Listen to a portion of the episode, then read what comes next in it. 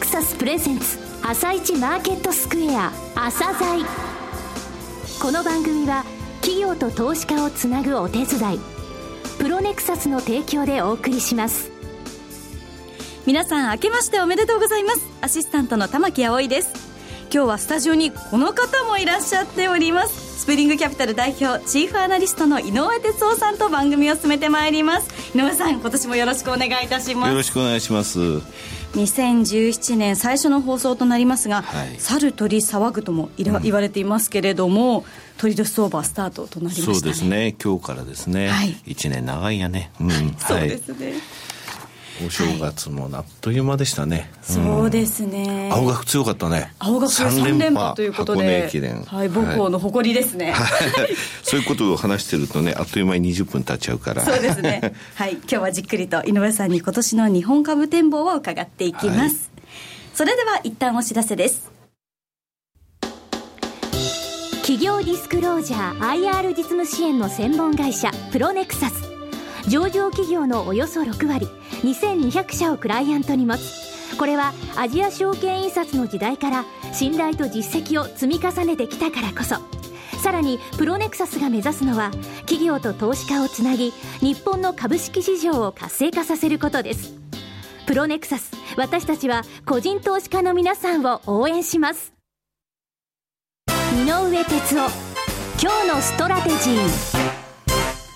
はい。それでは井上さんに伺っていきたいと思います。はい。えトランプ新大統領が決定して2ヶ月、相場の流れがこうガラッと変わって年明けとなりましたけれども、今年の株式市場をめぐるイベントの材料の注目点を踏まえて、うん。はいおさらいしていきたいと思います。そうですね。まず1月20日に大統領就任式あるんですけれどもね、あのヨーロッパの方でまた今年も選挙があります、はい。えー3月の15日オランダで議会選挙、はい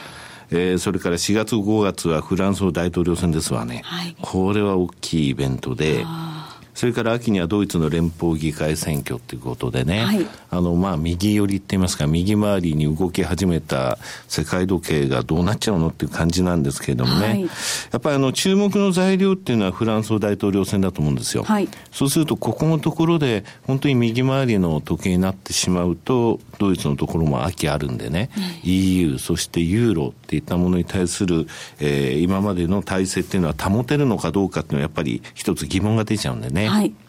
で、あとは3月にね、えーみんな忘れてるんですが、アメリカの債務上限の期日迎えるんですよ。はいこれね、実は大きいことだと思ってて、えー共和党のね、まあ、もちろんトランプさん共和党なんですが、共和党の主流派とか、いわゆるティーパーティーって言われる人たちとあんまりうまくいってないんでね、えーこのところで共和党のせいで揉めたりすると、アメリカって実は自分の国の財政の話とか、国債の格下げとか、そういった話の時って株一旦調整するんですよね。はいえー2011年の8月の格下げの時とか、2013年11月いきなり自由の女神が閉鎖された時ね、ああいったことがなければいいなというふうに思ってるんで、えー3月のそこも一つ注意かなと思います。はい、そこも注目で。うんただなんだかんだ言ってやっぱりトランプさんですよね。そうですね。どうなってしまうんでしょうか。今年ね、下手したらツイッター暴落って一回あるかもしれないよ。ツイッター暴うん落。トランプさんのツイッターのフォロワーっていうの、はいあれ1900万人ぐらいいるんだよ今。とてつもないうん、でこれがねいろんなこと言ってるわけよあの、ソフトバンクの孫さんが言った時も、えーマーサが来てくれて500億ドル投資してくれて雇用も5万人だってさやったねとかつぶやいてるわけね。うーんでまず結局ねこの人っていうのはクリントンさんクリントンさんもそうだったけど、ドル高論者じゃないのね、えー本当は、はだから昔のプラザ合意っていい合意だったよななんてつぶやいたらそれでアメリカ、あのドル円のマーケットぐわーって変わっちゃうわけよ、い影響力すごいですからね、うん。だからね、そのツイッターの怖さっていうものをこの人自身が気づいてくれないとね、はい。うん、今あのマーケットかなりちょっと浮かれた感じになっちゃってるんで、はい。えー冷静にいろんなことちょっと見ていかなきゃいけないと思うんですけれども、やっぱり需給論者って僕言われてるけれども、その前にね、あの、株式とかそうい。うリスク資産っていうものに貼っちゃいけない時期っていうのがあって、それは欧米の銀行に信用不安が連鎖する時なのね。うん、それでいくと、ブラックスワンとかテールリスクって言われてる具体的に言っちゃうと、ドイツバンクの、えー、大丈夫なのって話とか、そういったところってまだくすぶってると思うのね。はい、最大の怖いのはこのドイツ銀行の話が表面化して、本当はこんなだったっていうのが出ちゃうことなんだけどもね。その他、この間ほら、イタリアの国民投票でね、あのーレンツィさん辞めましたでしょ、はい、これ番組でもね、何度も報道しましたけれども、はい、でイタリア第3位のモンテリパスキディシエナシエナの銀行がね、あるんだけども、これが結局自力で調達できなかったの、資金。だからこれにお金をイタリアが入れることになったんだけれども、入れると、えー、劣後債っていうね、えー、まあ、帰ってくる順位は劣後します。その代わりクーポン、表面利率は高いですっていう債券の保有者は痛みを伴う。っていうことがあるのね、はい、ペイルインルールって言うんだけど、これが適用されることになるのね。はい、その他、今ほら、あの、トランプさんが標的にしてる国ってメキシコでしょ？壁を作ってやるとか言ってたじゃない、ね、じゃあメキシコでに融資してる銀行ってどこの銀行っていうと実はスペインの銀行なのよ。はいスペインの銀行でね、BBVA って言って、ビスカヤ、えー、アルヘンタリアってのがあるんだけど、そこは40%メキシコで収益を上げてる、ね、かなり占めてるんですね。うん、その他一番大きいサンタンデルってブラジルなわけ。はい、だそういうね、新興国とドル高によって新興国のところの経済っていうものそれから通貨不安っていうものがでできたりすると、はい、結構ややこしいよね。で、実際インドってもう中央銀行の、えー、政策金利変えようと思ったけども、ドル高で変えられなかったのね。それからふっと考えてみると中国との関係ですよね。で、中国でね、期待期って言葉があるのね。はい、期待期。期待期。これ何かっていうとね、香港市場と上海市場っていうものは、今、総合取引制度っていうのがあって、はい、中国株を売ろうとしたら、香港経由で売れるのよ、外国人が。はい、この、えー、香港からその上海株の売り買いをするのを期待期っていうんだけれども、はい、これはトランプ大統領さんが就任した時だけじゃなくてね、12月の後半にずいぶん売り越しになってるの。ああ、そうなるほど。うん、で、あの、いい感じでマーケットは年を越しましたって言ってるんだけれども、はい、香港市場の高値って9月9日なんだよね。うん、で、ずいぶん前でしょ？そうですね。それから上海市場の戻り高値って11月29日で12月じゃないのよ。ああ。だからそのアメリカと中国の関係っていうものの微妙さっていうものはやっぱりそういうマーケットにはもう出てきてるんだよね。あ、もう出ちゃってるんですね。うん、そそういったものが今全部ね、あの、みんな見ないようにして、ちょっとマーケットが浮かれてるかなっていう感じがあるんですよね。が浮かれてるっていう。うん、そう。でまあけど一番怖いのはやっぱりフランスの大統領選のところなんですけどね、えー、ルペンさんという国民戦線の女性の党首なんですけどもね、はい、あのタイムが今年の一人って年末選ぶのよ。それからフィナンシャル・タイムズが今年の顔って一人選ぶんだけど、はい、この二つにルペンさんが選ばれる時っていうのは、選ばれてるのが12月に今年起きたらね、はい、かなりその右回りのその動きっていうのはヨーロッパの中に出てきてる可能性はありますよね。うん、であの、まあ、さっきツイッター暴落とは言いましたけど、トランプさんの施策なんですが、はい、今所得税減税やりますとかね法人税減税やりますインフラ投資やりますそれから法人税減税の一つなんですけど、レパトリ減税って言ってね、はい、レパトリ減税、うん、レパトリエーションって何かというと、実国にお金が戻ってくることを言うのよ。はい、で、これはアメリカの企業が海外に儲けて、ドル資産たくさん持ってるわけ。はい、それを持って帰るとアメリカに、当然法人税かかるわけよ。これ35%ぐらいかかるのね。はい、なかなか。そうそうそう。はい、高いでしょ？高いですよね。で、ブッシュさんのね、コブッシュの方ね、はい、が昔このレパトリ減税っていうのを1回だけ1年間だけ取ったの。これ35%じゃなくて戻ってくるお金に対しては5.5%かな。それぐらいまで落としたの。その時5000億ドルアメリカの企業って海外にドル持ってたんだけど、はい、7割返ってきたの。結構返ってきた、ね、3500億ドル返ってきたのね。はい、でアメリカに戻ってくるってことはドルを買うってわけよ、はい、そういう動きになるんでドル円が103円から120円まで一気に上がった。の1年かけてさ。となると結構インパクトあるんだけどその時5000億ドル海外にアメリカの企業は持ってたんだけど、はい、今2.5兆ドル持ってるんだよ大きいでしょ。そうですね。これを何パーセントまで下げるかっていうのを15%とか10%っていろんな憶測呼んでるんだけれども、はい、トランプさんがそれを言ったら、やっぱり帰ってくるとは思うんだよね。そのところは確かにドル高にはなるんだけれども、はいプラザ合意っていいねなんてつぶやいたらそこで終わっちゃうわけなんだけどさ。うん。だうん。だそれで戻ってきたお金で何やるかっていうと、インフラ投資の方になると思うんだよね。はい。で、1月20日に就任してすぐ経済効果が出るわけじゃなくて、うん、このインフラ投資についても今年の秋以降のとこなのね。はい。となると、じゃあ法人税減税っていうのはレパートリー以外のところでもやるかっていうと、そんなに法人税減税ばっかりできないから、うん、で、所得税の減税も随分先の話になると思うんだよね。はい。で今なんか浮かれてなんかあのハネムーン前の婚約期間中だけど、はい、ちょっとマーケットもあのそういったところを冷静にねこういった材料もあるんだ、こういったことをやった時はこういう側面も影響もあるんだっていうことを見ていかなきゃいけない時期に入ってくると思いますよね、はい。うん、トランプ氏の就任でこういい面でも悪い面でもかなり変化が現れるそうなんですよね。ということですよね。で去年ねトランプさんになったらとんでもないことになるよと、はい、円高になるよ、株安になるよって言ってたわけじゃない、えー、90円の円高、日経平均は1万円割れかなんて言ってる人たちいてさ、はい、それはコンセンサスだったわけね。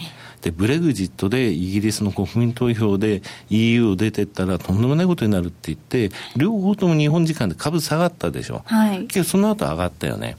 だからね、コンセンサスっていうのはちょっといい加減なとこあるのね。ああ、そうですか、うん。で、97対3の理論って、これ年末のテレビでも話したんだけども、はい、97対3の理論であって、はい、あんまり根拠のないコンセンサス97人が唱えても、信念のある3人に結局覆されちゃうんだよね。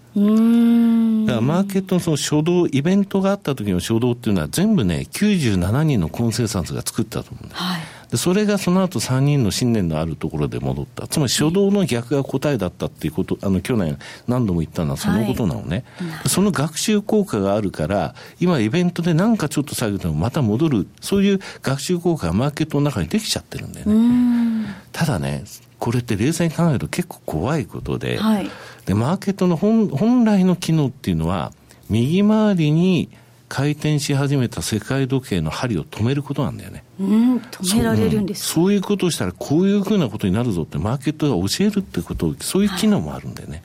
はい、そのところを忘れて今ちょっと浮かれちゃってるなっていう印象はありますよね。はい井上さん、ずっとあの、どのカード引いてもジョーカーだと、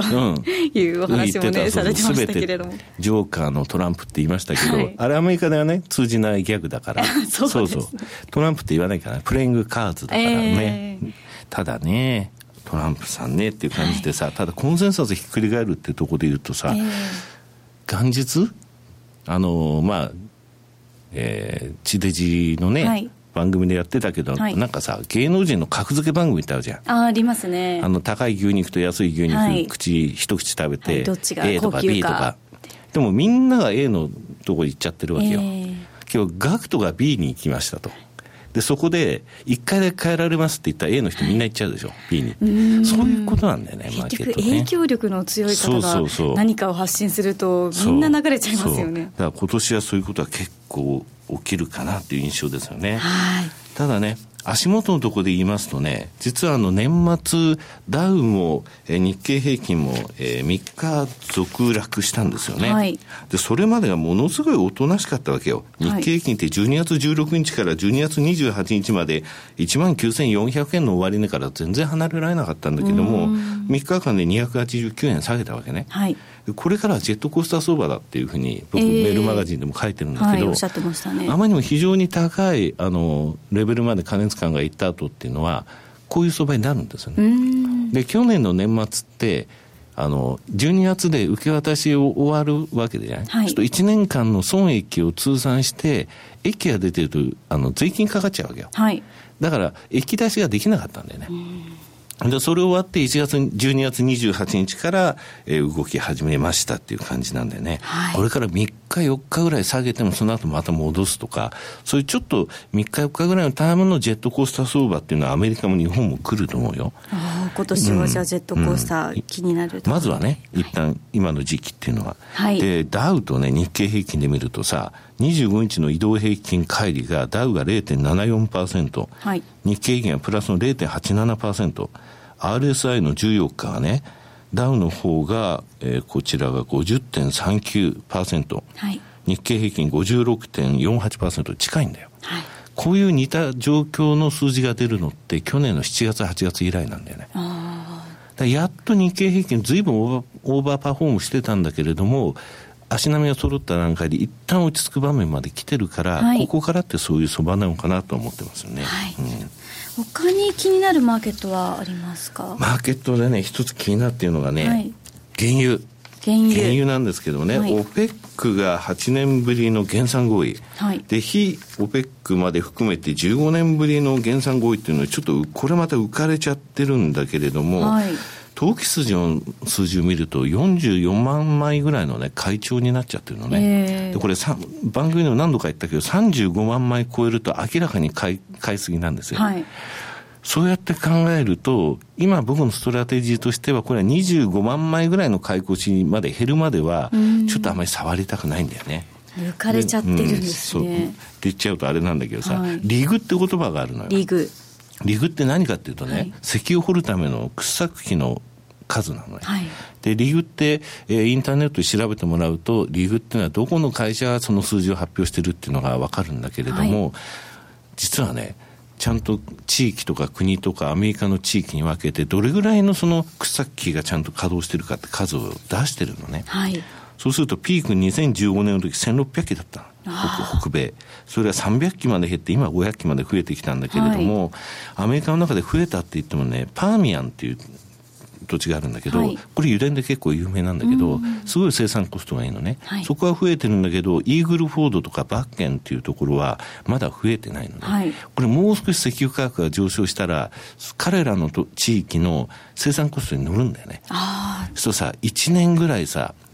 作っても掘っても赤字だっていうのは止めてたわけよ。はいで、これじゃあ動かすとなったら、自分が社長だったら、もうガンガン掘れっていうような。今だ。少しでも利益が乗るんだったら、ガンガン掘れってことになるじゃん。はい、だからやっぱりね、アメリカが原油価格についても、えー、すごい鍵を握ってるんだと思うよね。あともう一つね、さっきちょっと言い忘れたんですが、はい、やっぱり外国人が買って10月から相場上がってきたわけですよ。はい、で、10月の初めね、朝鮮でも言いましたけれども、あの、ブラックロックが日本、えー、株式を増やす。それからノルウェーが増やすって言ったわけなんだけども、はい、10月、11月見るとね、ヨーロッパが1.9兆円日本へ日本の株買い越してくれてるんだけど、はい、北米って500億しか買ってないの。で、アジアって1500億売ってんのよ、はい。だからやっぱりヨーロッパなんだよね。やっぱヨーロッパ。そのヨーロッパはちょっと陰りを見せ始めてきて、今先物だけになってるんだよね。はい、だから先物が、